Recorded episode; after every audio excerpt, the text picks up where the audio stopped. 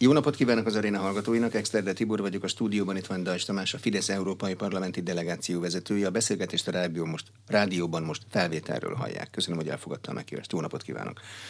Ursula von der Leyen bizottsági elnök asszony az évértékelő beszédében, ha jól emlékszünk, azt mondta, hogy a helyreállítási alapból, ami egy 750 milliárdos nagy masszív tömeg, 100 milliárd már kiment. Ez egy Covid utáni helyreállítási alap, de már van vakcinánk. A Covid elvileg nem lehet olyan nagy. Viszont most van egy háború, meg energiaválság. Ez a 100 a 750-ből ez egy ütemes, arányos kifizetésnek tűnik? Botrányos. A helyzet botrányos.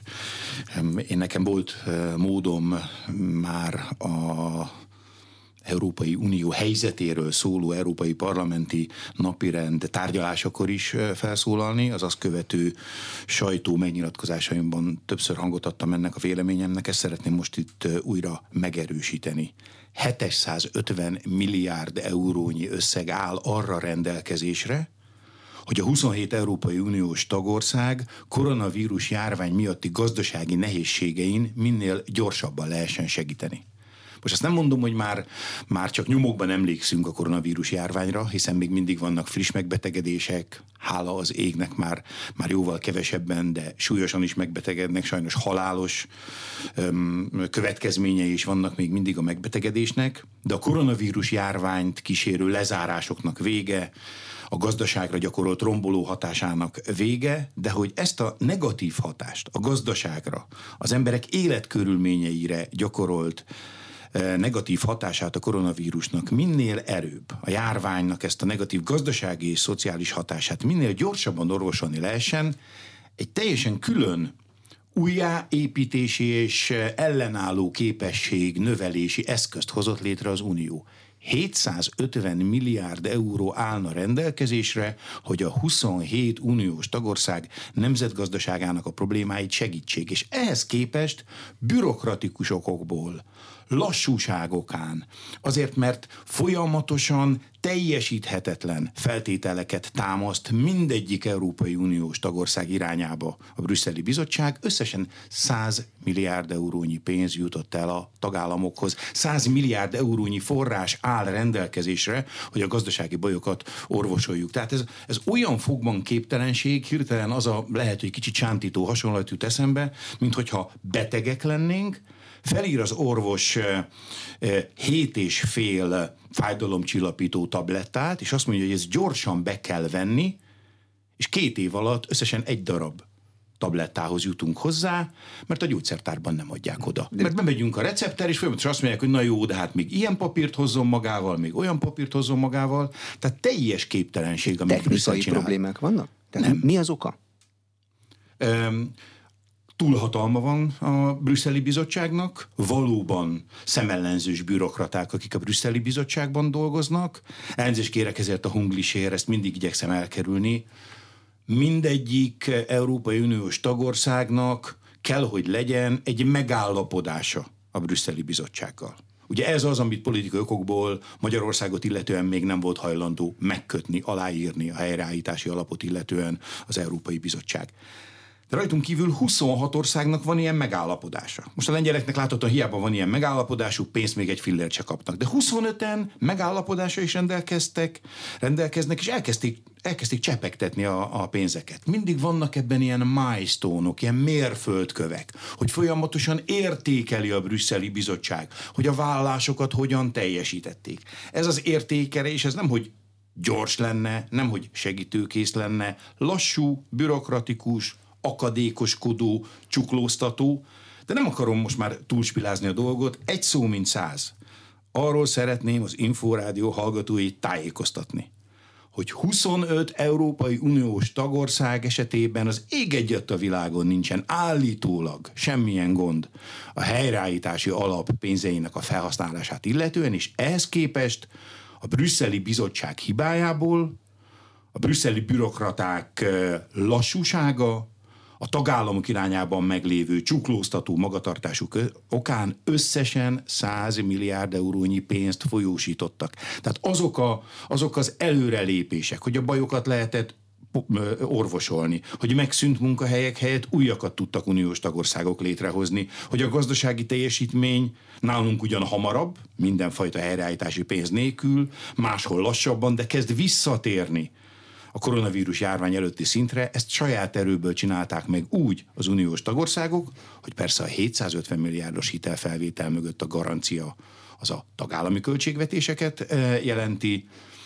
ez a pénz, ez a bizottságnak rendelkezésre áll, de egy szó mint száz, 750 milliárd euróból összesen kevesebb, mint az egy hetedét, alig 100 milliárd eurót folyósítottak a magunk mögött hagyott években Brüsszelből a tagállamoknak. Ez egyszerűen botrány. Kinek van joga ebben a rendszerben a brüsszeli ügykezelés menetét felülírni, és azt mondani, hogy ezt ebben az esetben, rendkívüli helyzetben másképp kell csinálni?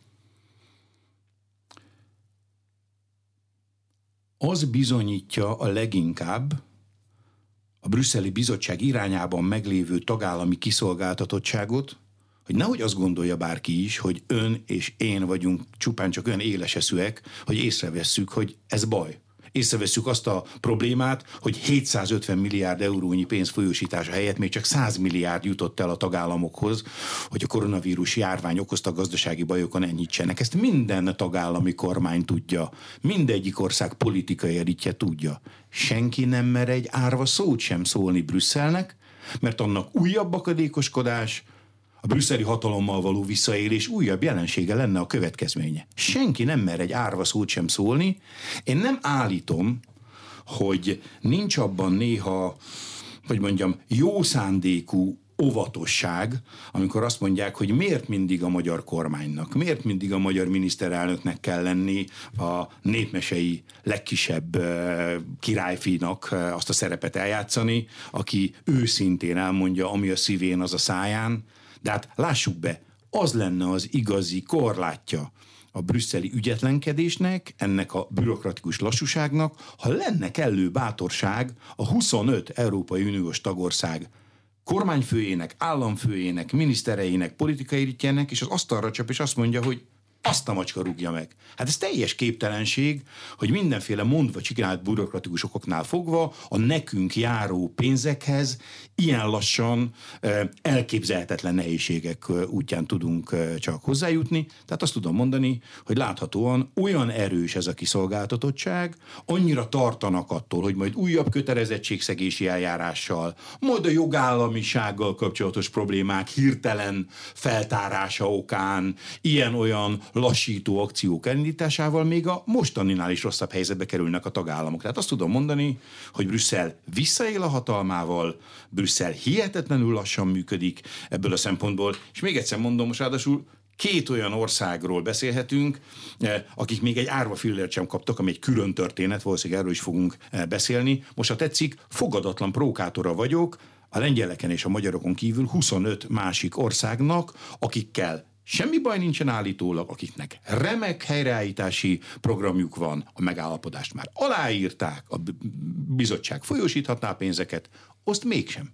De ebben a vitában, amire ön is utalt az első kérdésében, egyetlen egy spanyol, francia, portugál, svéd, román, bolgár, nem akarom az összes országot vagy európai nemzetet felsorolni, egyetlen egy nációhoz tartozó, egyetlen egy európai parlamenti képviselőnek sem volt bátorsága Parlament, ezt a problémát fölvetni. A parlamentben szoktak hegyeset mondani a képviselők. Ők hát sem merik, úgy tűnik, ők sem merik problémákat ezt a illetően, problémát. az igazi problémákat illetően mégsem. Feltehetőleg azt a tanácsot kapták a kormánypártiak, Eh, bármelyik frakcióhoz, politikai frakcióhoz is tartozzanak az Európai Parlamentben, hogy, hogy, hogy na, nem rángatjuk a oroszlán bajszát, mert a végén még, még jobban ránk mordul.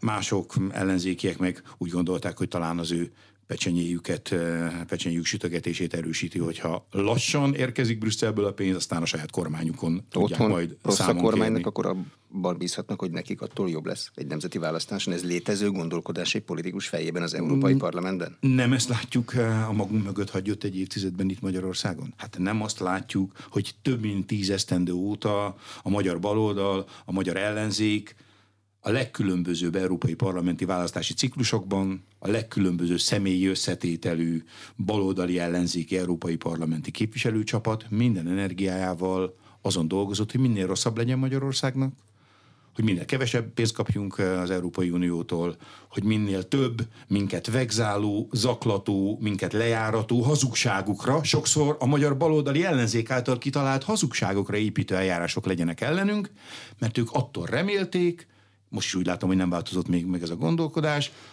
ha, ha a, a nagy magyarországi támogatottsággal bíró polgári nemzeti kereszténydemokrata Fidesz-KDNP kormánynak rossz a megítélése Brüsszelben, és persze ezen ők dolgoznak, hogy rossz legyen a megítélése, akkor majd ez a rossz megítélés, ez előbb-utóbb kiózanítja az Orbán támogatásból, a Fidesz iránt érzett eh, bizalmi gondolkodásból majd a magyar választópolgárok nagy részét, és hirtelen Gyurcsány Ferenchez hasonlóan ők is Dobrev Klárában látják majd a megoldást. Hogy folyamatosan, meggyőződésem szerint a 2014-es, 18-as, 22-es Fideszes kétharmadnak az egyik fontos említést érdemlő oka az az volt, hogy még, még, a, még a fidesz a Fidesz-KDNP-vel, az Orbán kormányokkal kapcsolatban többé-kevésbé kritikus magyar polgárok is egy jó részét felháborította ez a saját hazájuk ellen dolgozó baloldali magatartás, ebből ők nem tanulnak, ők tovább is úgy gondolják, hogy jó úton járnak, csak még nem elég durvák, hadd fogalmazzuk így, még nem elég aljasak, még nem támadták elégszer hátba a saját hazájukat, és minél öm, tisztességtelenebb eszközökkel érnek, minél durvábban támadják a hazájukat, minél inkább áskáodnak a saját hazájuk ellen, majd előbb-utóbb ez a mennyiség, ez átcsap minőségbe. Sok Magyarország elleni támadás a magyar ellenzék részéről Brüsszelben, az előbb vagy utóbb itthon Magyarországon is politikai tőkét kovácsol nekik. Totális tévedés, de erről a trekről, erről a pályáról nem tudnak lejönni láthatóan. Tanácsnak osztanak ebben a kérdésben lapot. Mondhatja azt, hogy a bizottság ezeket a szabályokat írja át, ossza a pénzt máshogy? A tanácsnak lenne jogköre. Szerintem, eh, ha is amennyiben a háború okozta gazdasági problémák, a háború adott totálisan elhibázott szankciós politika, még plusz megkét, a problémákat megkétszerező, megháromszorozó hatása okán előbb-utóbb a tanácsban többségivé fog válni az az álláspont, hogy most már rá kell pirítani a bizottságra, nem lehet engedni, hogy az egyébként meglévő pénzekből bürokratikus lassúságokán, túlhatalomokán, a tagállamok csuklóztatásának a szándékával ne folyósítsák ezeket a helyreállítási pénzeket, és még mindig nem a lengyelek és a magyarok külön ügyéről beszélek, hanem a 25 jogállamisági szempontból rendben lévő országról, most ironikus voltam, tehát a tanácsnak van erre e, e, jogköre, jó néhány állam és kormányfő, az éppen az Európai Tanács soros elnöki tisztségét betöltő cseh kormányfő, a szlovák kormányfő, már nem nehezen kiüvelyezhető módon, hanem világosan, nyíltan és egyértelműen felvetette ezt a kérdést, felvetette azt a kérdést, hogy újra kell gondolni ezeket a bürokratikus feltételeket, ezeket a mérföldkőrendszert, ezt a ostoba milestone rendszert, újra kell gondolni azt, hogy a helyreállítási alappénzein kívül az Unió rendes 7 éves keretköltségvetésében az úgymond normál regionális fejlesztési eh, pénzeket is kezdjék el minél előfolyósítani, ott is nem csökkenteni, meg kéne szüntetni a bürokratikus feltételeket, amik igazából nem feltételek, hanem akadályokként működnek. Csak hogy értsék a kedves rádióhallgatók, Magyarország esetében az eddig még mindig meg nem kapott helyreállítási források, azok 5,6-5,8 milliárd eurót jelenthetnének. Szerintem évvégére rendben is lesznek ezek a tárgyalások, és megnyílnak ezek a források. Ehhez képest a regionális fejlesztési pénzek nagyságrendje, ugye még 5 és fél év van hátra ebből a 7 éves költségvetési időszakban, az 5,6-5,8 milliárd euróhoz képest 20-21-22 milliárd euró. Szinte mindegyik ország ugyan ebben a cipőben jár, nem kis pénz a helyreállítási alapból, hozzáférhető vissza nem térítendő pénz, de ennek sokszor a többszöröse az európai átlaghoz képest még kevésbé fejlett közép-európai, kelet-európai uniós tagországok esetében pedig egyenesen a sokszorosa a 7 éves keretköltségvetés kohéziós pénzeinek a nagyságrende. Magyarországon felfele kerekítek 6 milliárd szemben ennek az összegnek több mint a három és félszeresével, a 20-22 milliárd euróval. Mi a logika a rendes 7 éves költségvetési pénzek, vagy az összefüggés, a helyreállítási alap az RRF pénzei, meg a hitel pénzmennyiség lehívása között. Ez egyszerre történik, külön-külön kell szerződéseket kötni, külön feltételekkel, vagy ha egyszer sikerül, akkor elindul az egész. Ne hízelkedésnek vegye, szokás szerint világos, egyértelmű, könnyen megérthető kérdést tett föl, és hogyha most e, hozzávetőleges pontossággal akarnék válaszolni, akkor nagyjából négy aréna műsoridő is kevés lenne. Ezért most a pontosságból nem engedek, de sok fontos részletkérdésre nem tudok kitérni.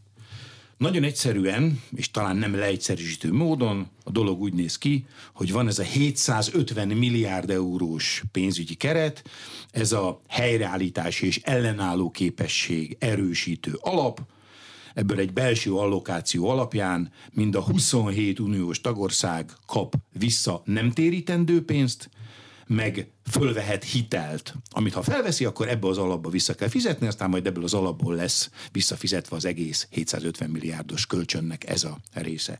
Magyarország erre az 5,6-5,8 milliárd eurós vissza nem térítendő pénzre jogosult, és megközelítőleg 9-10 milliárd eurónyi hitelt vehetne föl.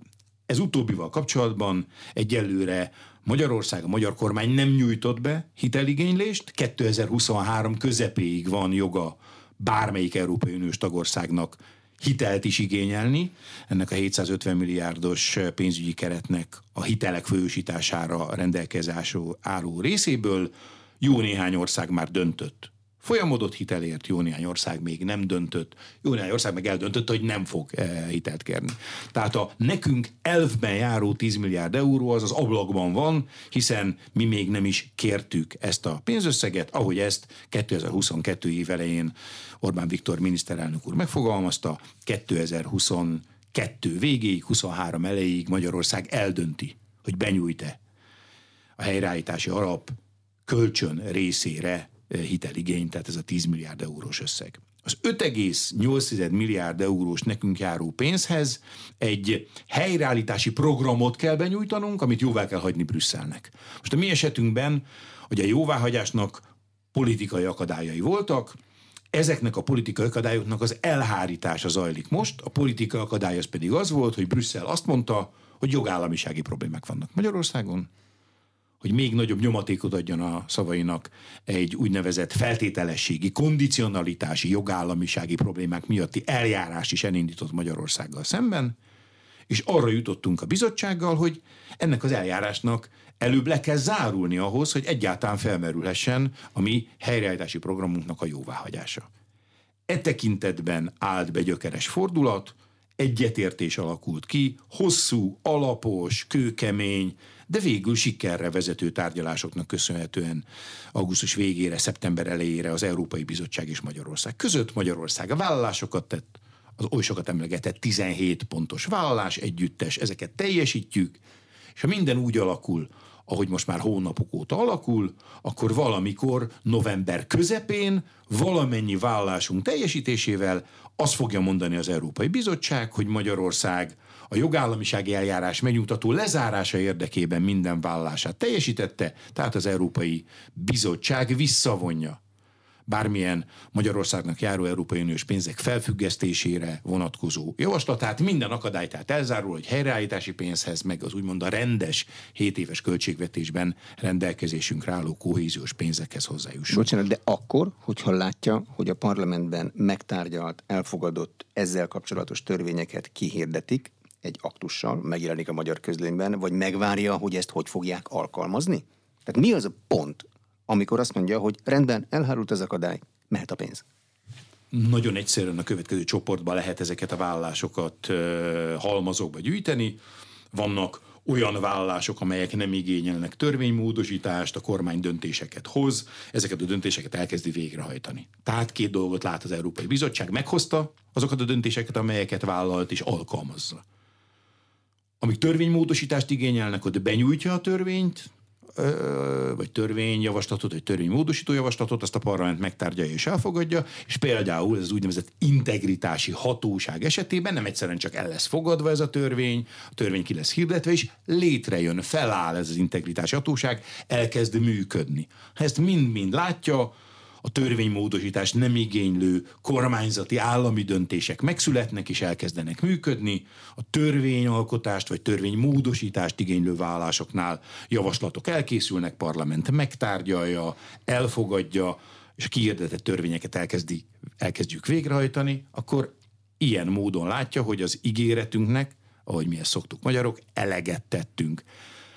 Csak csendben jegyzem meg, hogy az a magyar ellenzék, amely évek óta azt szajkózza, hogy ne harcoljunk Brüsszellel, hanem a szerintük is súlyos magyarországi jogállamisági problémákat, ez szerintem hazugság, de most mégis fogadjuk el, amit mond a bizottság meg a magyar ellenzék, ezeket a súlyos jogállamisági problémákat az Európai Bizottsággal való megállapodás után rendezzük, és akkor elhárul az akadály. De ez történt most? Most ez történik, hogy viselkedik a, a magyar ellenzék a magyar parlamentben, nem szavazza meg ezeket a törvényeket, amely törvények minden betűjét e, szakmai egyetértés e, kíséri az Európai Bizottság és a magyar kormány részéről is, tehát nem mm, saját fejünk után mentünk csak, és az Európai Parlamentben is több Magyarországot érintő vitában a magyar ellenzék európai parlamenti képviselői felállnak, és megtámadják azt a megállapodást, amely megállapodás létrejöttét szorgalmazták éveken keresztül, de hát az önellentmondás nem áll távol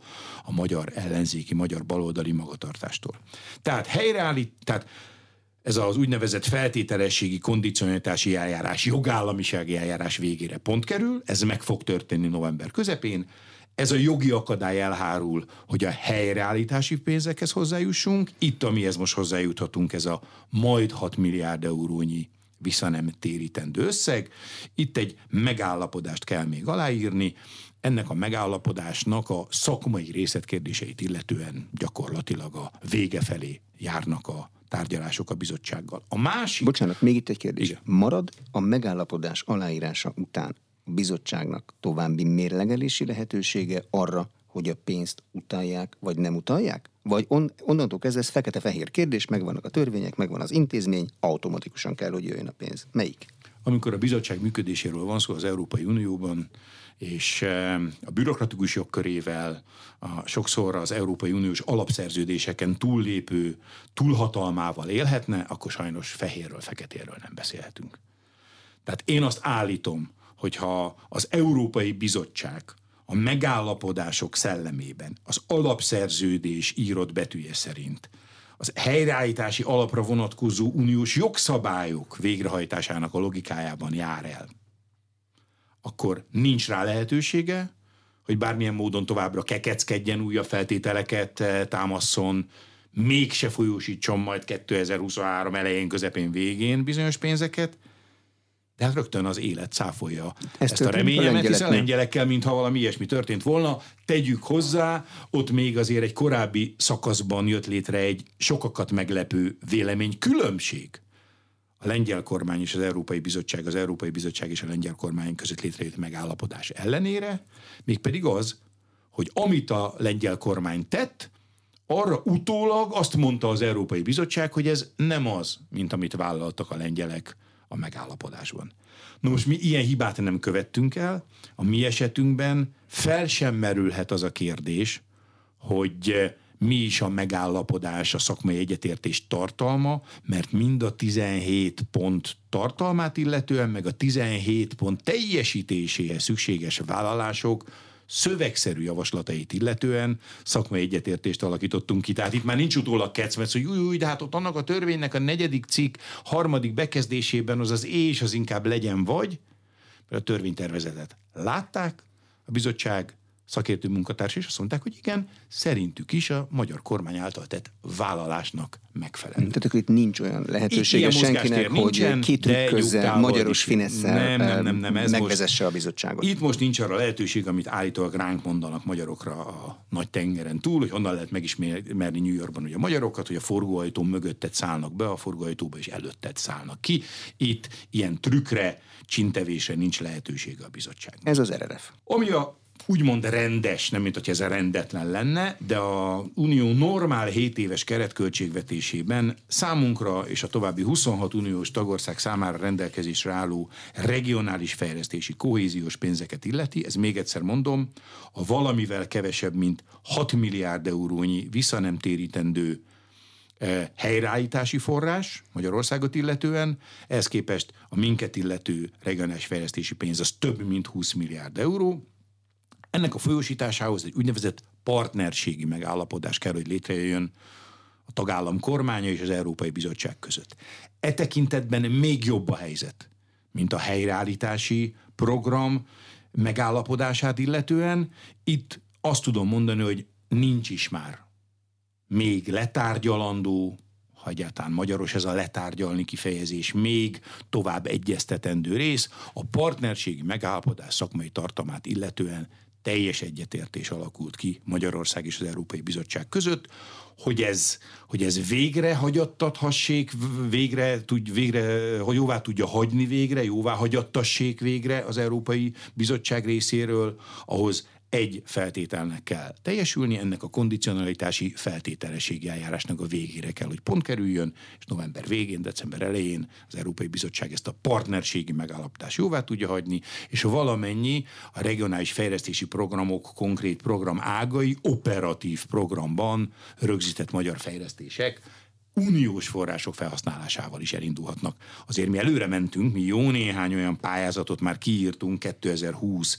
január 1-ét követően a 7 éves keretköltségvetés hatályba lépését illető, követően, amikor már bizonyos uniós pénzből utófinanszírozott programokat az üzleti élet szereplői önkormányzatok, infrastruktúra fejlesztés területén sok szereplő meg tudott csinálni, Ugye teljes egészében magyar költségvetési forrásokból voltak ezek a fejlesztések finanszírozva, mivel még uniós pénz nem érkezett, ezért az uniós eh, fejlesztési hányad, ez 85 százaléka átlagosan ezeknek a projekteknek, tehát 100 forintból 85-öt áll az Európai Unió 15-öt a magyar költségvetés, de most egyelőre százat állt a magyar költségvetés, 100 milliárdos fejlesztésnél 100 milliárd forintot, és még hiányzik a 85 milliárd visszatérítése, de ez az akadály el fog hárulni, és 2022 végétől, 23 elejétől ezek a regionális fejlesztési pénzek is rendelkezésünkre fognak állni. Az Európai Parlament bármelyik szerződéskötési folyamatot befolyásolhatja-e azzal, hogyha például megint napirendre veszi a magyarországi jogállamiság helyzetét? Egyáltalán egy ilyen jogállamisági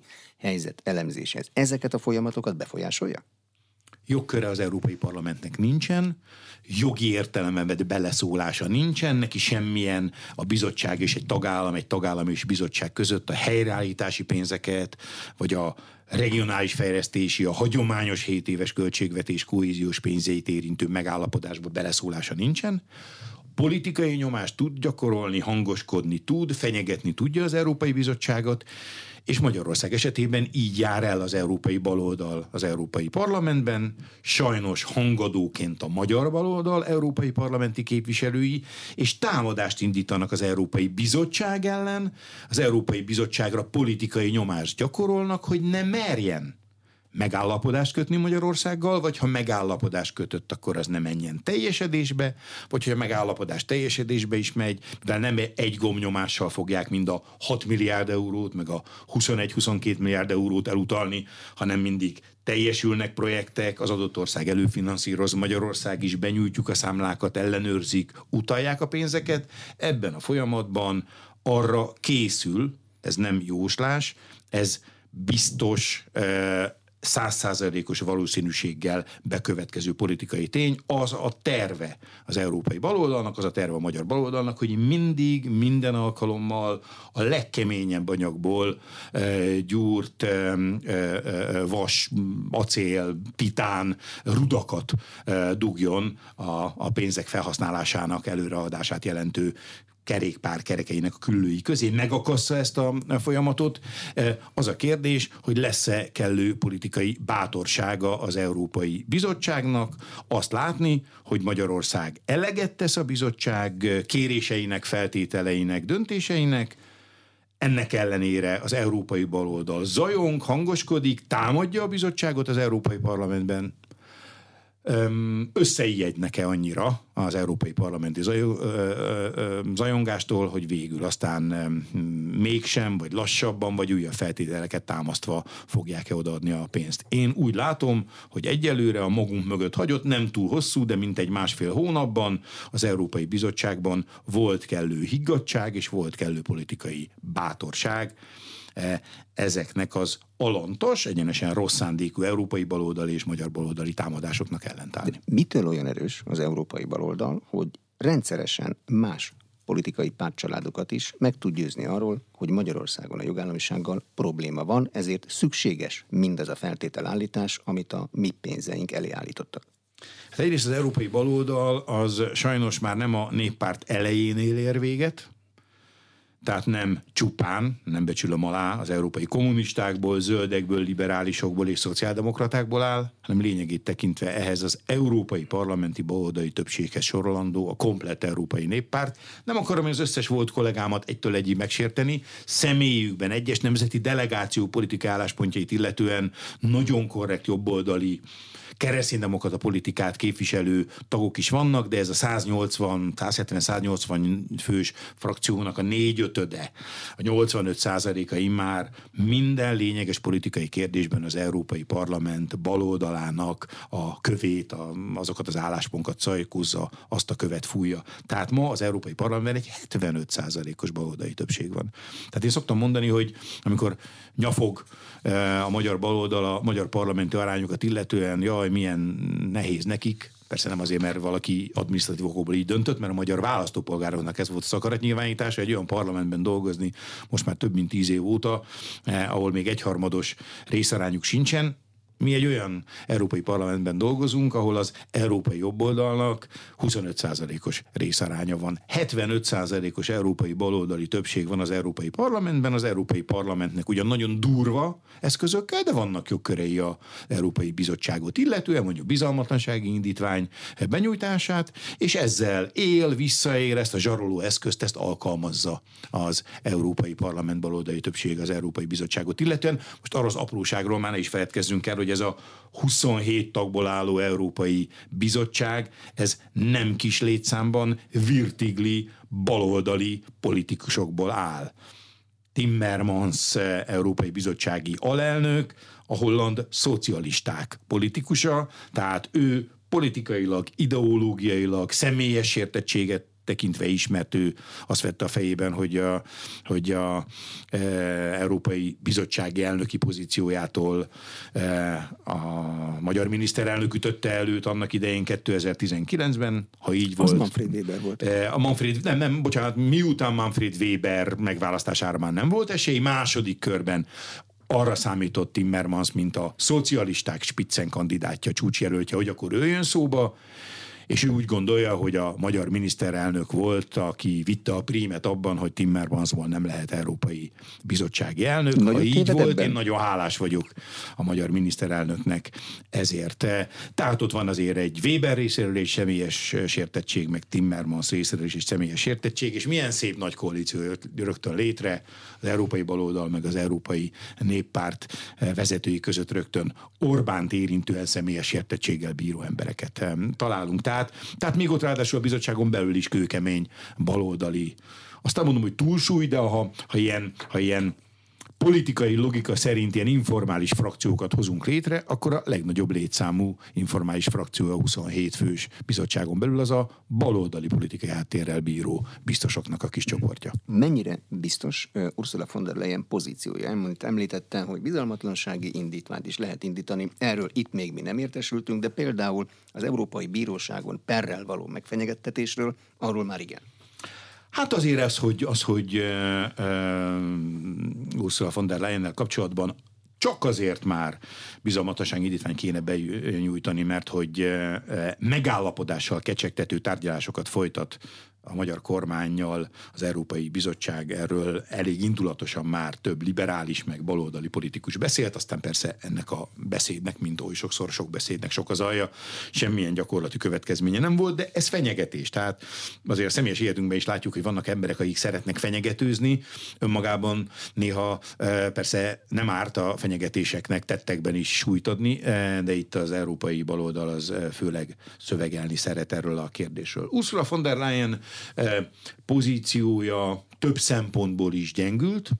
Gyengült, hiszen az ő politikai hátterét jelentő uniópártok, a CDU és a CSU ellenzékbe szorult Németország ban, hiszen a választásokat elvesztették, Ursula von der Leyen Európai Bizottsági elnökké történő megválasztásáig valamennyi Merkel kabinetben miniszteri pozíciót töltött be, tehát azért nem a futottak még kategóriába tartozó CDU-s politikusról beszélünk, a CDU választási veresége az ő politikai pozícióit gyengítette, gyengítette a politikai pozícióit az, hogy teljesen félrekezelte, elhibázta, elügyetlenkedte a koronavírus járványra való gyors reagálást az Európai Bizottság, személyesen őt sok támadás éri, fogalmazunk úgy, hogy nem minden tekintetben patyolat tisztának tűnő megállapodás a vakcina beszerzést illetően.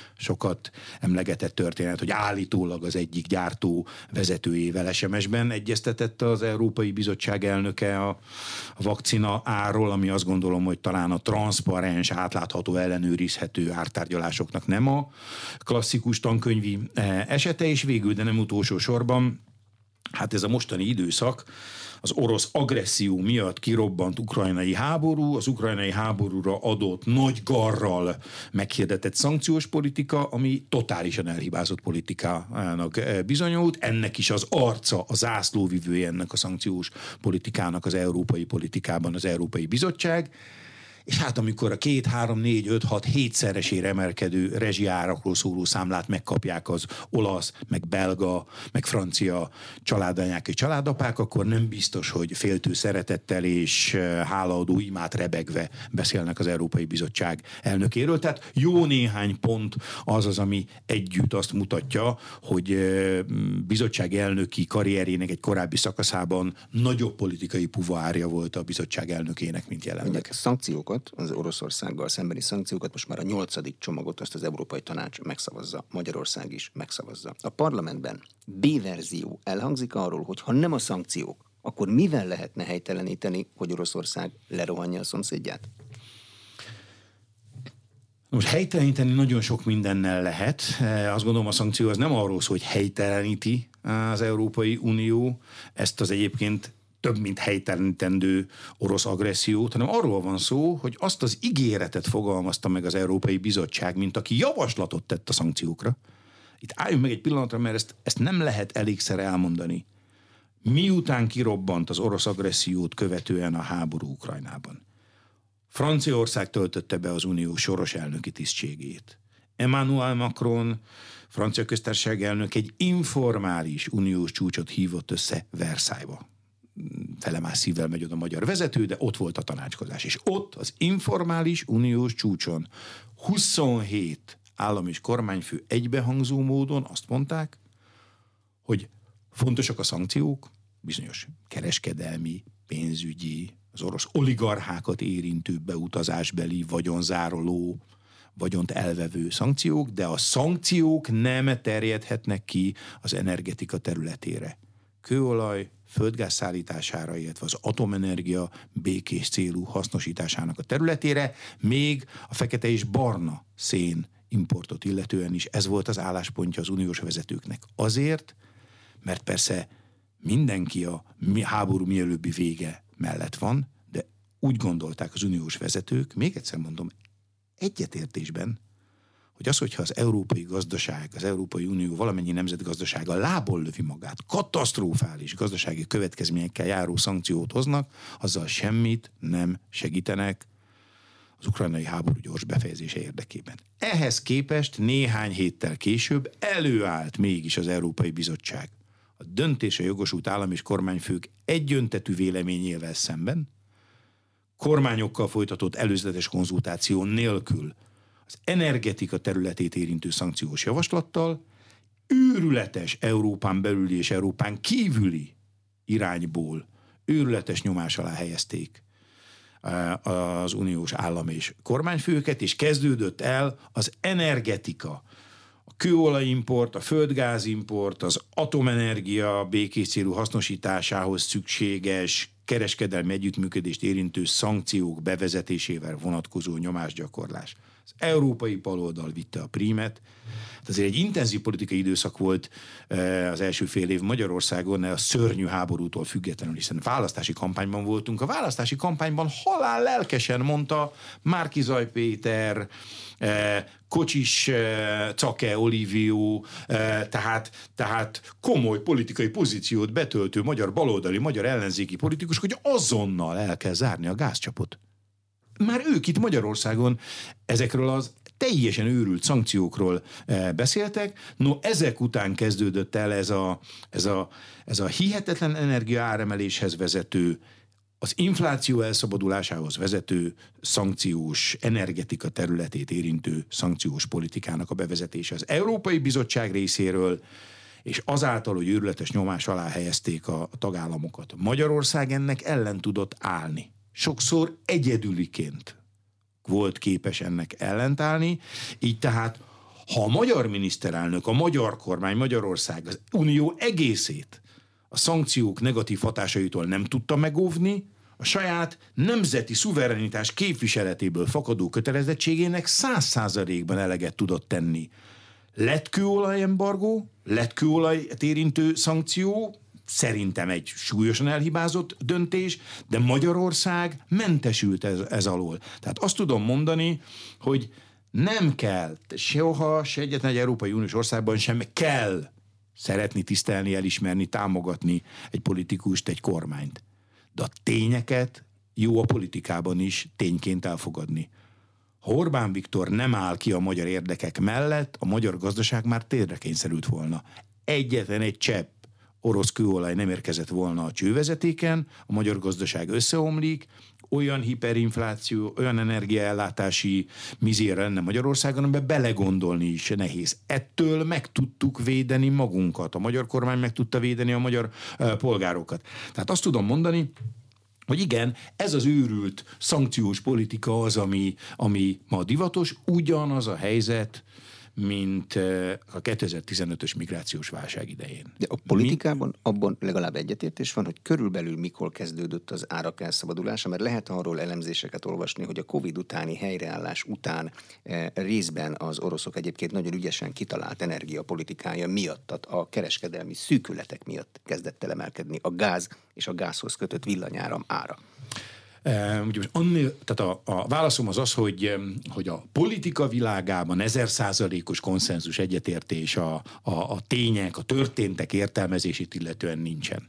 De aki elfogultság, főleg politikai, de legfőképpen ideológiai elfogultság nélkül a táblázatokat nézi, az egy dolgot lát. Igen, elkezdtek fölfele araszolni a fosszilis energia árak a nemzetközi tőzsdéken. Ez igaz. Már az infláció is megjelent a háború előtt. Az első nagy lökést a háború kirobbanása okozta, utána a kifejezés rettenetes, de néha itt az arénában is kiváló szakértőktől hallom, visszakorrigáltak ezek az árak, és ahonnan fékevesztetten elszabadulva, mentek, mentek, mentek, mennek, mennek felfelé, az az energetikai szankciók bevezetésére vonatkozó javaslatok megfogalmazása már erre a hírre elkezdett a földgáz, a kőolaj, a villamos energiára fölmenni. Aztán, ahogy ezek az önsorsontó szankciós csomagok egymást követik, ugyanúgy ment föl, ment föl, ment föl, ment föl az áram, a gáz, a kőolaj, mindenféle energetikai termék, fosszilis energiaforrásnak az ára, ezáltal a rezsinek a e, költsége. Ez fehéren-feketén így van. Én tudom jól, hogy a baloldal azt gondolja, hogy neki megvan az a kiváltsága, hogy a valóság tagadás állapotában legyen. Ő, ő annyira felkent, nem is tudom mire, hogy neki a valóság tényeit figyelmen kívül lehet hagyni. Ha saját személyes életükről lenne szó, engem nem is érdekelne de európai 10 és 100 milliók, európai családok, magyar családok százezer és millióinak az életét keseríti meg ez a valóságtagadás, a szankciós politika elhibázott, a szankciós politika szabadította el megfizethetetlen nagyságrendekbe az energiárakat, és lett az elszabadult a vágtató inflációnak az okozója. Van az asztalon B-terv, B-javaslat, hogyha nem a szankciók, akkor hogyan lehetne egyrészt valahogy békét teremteni, Ukrajnában, egy világhatalom, középhatalommal a támadó oszlopban. Eh, mi ez a javaslat? Hogy? Mindenki azt mondja, hogy békét, de kevesen mondják azt, hogy hogyan. Hát például az, hogy eh, egyáltalán nem is mondja mindenki, hogy békét. Ursula von der Leyen, most nem bántani akarom az Európai Bizottság igen tisztelt elnök asszonyát, hogy folyamatosan mindig csak negatív összefüggésben beszélni róla. De az unió helyzetéről szóló beszédében ez a szó, hogy béke nem hangzott el. Tehát nem, hogy cselekvés nincsen, a béke irányába tett gyakorlati politikai lépéseket megalapozni csak azt tudja, ha a béke megteremtésében gondolkodnak. Ők a háború sikeres megvívásában gondolkodnak. Ezáltal akarják, nem akarják, a háború eszkalálódását szolgáló, ilyen hatást kiváltó intézkedéseken törik a fejüket, meg hoznak ilyen intézkedéseket. A fegyverszállítás fokozása, az nem békét fog teremteni, hanem eszkalálja a háborút. Ez a szankciós politika, ez biztos, hogy okoz nehézséget az oroszoknak, az is lehet, hogy nagy nehézséget okoz az oroszoknak, de katasztrófát Európának okoz.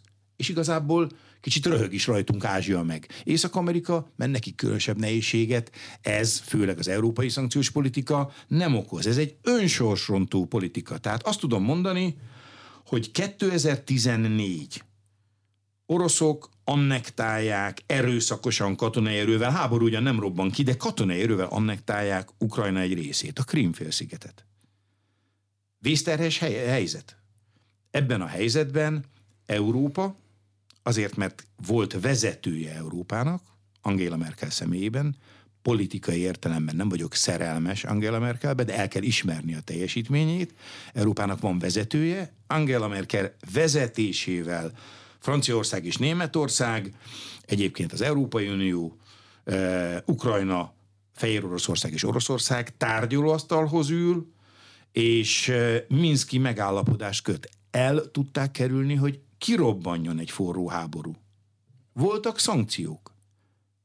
Sok szankció büntette a Krím annektálása miatt az oroszokat. Hallunk olyan szankcióról, amely szankció az akkor megszózott szankciókról beszélek, mezőgazdaságot érintő ilyen kereskedelmi korlátozások, jó néhány más ilyen döntés, ami vállalható nehézségen túl katasztrófát okozott volna Európának, az oroszoknak meg maximum kisebb-nagyobb nehézséget. Egyről sem. Tehát, tehát még azt tudom mondani, még ezen a szankciós politiká, vagy a szankciós vonalon is értelmesebb döntésekre volt képes oroszokkal szemben, Ukrajnát érintő orosz fellépés miatt, fél évtizeddel ezelőtt az Európai Unió. Most hogyan lehet, hogy erre nem képes, nem tesz semmit a e, háború vége érdekében, a háború vége érdekében igen, ehhez megint azt tudom mondani, sem Nobel-díj, sem agysebészi végzettség nem kell, béke csak akkor van, ha fegyverszünet jön létre, és a fegyverszünetet követően tárgyalások kezdődnek a békekötésről. Ez egyetlen egy út, ez pedig az Európai Uniónak kell elég erejének lennie, diplomácia erejének, de ma nem ezt lépi az Európai Unió, nem ebben jeleskedik, hanem a háború akart vagy akaratlan eszkalálódása eh, érdekében tesz lépéseket, hogy majd hogyan fogja eh, Ukrajnával karöltve legyőzni az oroszokat. Ez úgy tűnik, hogy a magunk mögött hagyott hónapok alapján nem sikerrel kecsegtető út. Mm. Az európai parlamenti képviselőkhöz hogyan jut el az a lehetőség, hogyha nem jön az orosz gáz, akkor 18 fok lesz. Itt, és hát lehet, hogy előbb-utóbb ott is. Hát azt tudom mondani, hogy a beszélgetésünk elején idézett Európai Bizottsági elnöki beszéd, amiben ugye mellékesen megjegyezte, hogy a 750 milliárdnyi helyreállítási pénzből alig 100 milliárd jutott el a tagállamokhoz, Ott ugyebár a vitában elhangzottakra történő első reagáló körben Ursula von der Leyen azt mondta, hogy egyébként pedig azt tudja mondani a megemelkedett rezsi árakat tartalmazó számlák miatt felháborodott európaiaknak, hogy küldjék el a számlákat Moszkvába, mert az oroszok felelősek az energiár emelésére a háború kirobbanása kapcsán. Részben stílusában elhibázott mondat, teljesen téves gondolkodás, amikor a saját tehetetlensége az energiaár növekedésével szemben elvárható uniós lépések hiányában az oroszokra mutogat, de ezt tudom mondani, hogy ez, a, ez az édes felelőtlenség állapotában van e, Brüsszel. Ők úgy gondolják, hogy az oroszok tehetnek a háború miatt az energiaár e, növekedésről, tehát mi, európai családok, európai polgárok, legyünk kedvesek, küldjük el a számláinkat Moszkvába. Szerintem, amiből akció lesz és már látom a jeleit Európa szert, az az, hogy majd Brüsszelbe fogják az európai családok küldeni a, számláikat, mert az egekbe szökő rezsi ár döntő részben a Brüsszel által az uniós tagországokra kényszerített szankciós politikának köszönhető. Tehát ha voltak kedvesek olyan javaslatokat megfogalmazni Brüsszelben, ami ilyen energiárakhoz vezetett, akkor legyenek kedvesek ők állni a cechet. Köszönöm a tájékoztatást. Az elmúlt egy órában Dancs Tamás a Fidesz Európai Parlamenti Delegáció vezetője volt az Inforádió arénájának vendége. A beszélgetést az infostart.hu oldalon is elérik. A műsor elkészítésében Módos Márton főszerkesztő vett részt. Hogyha ezt a beszélgetést elég érdekesnek találták, akkor kérem, hogy iratkozzanak fel az Inforádió YouTube csatornájára. Köszönöm a figyelmet, Exterde Tibor vagyok.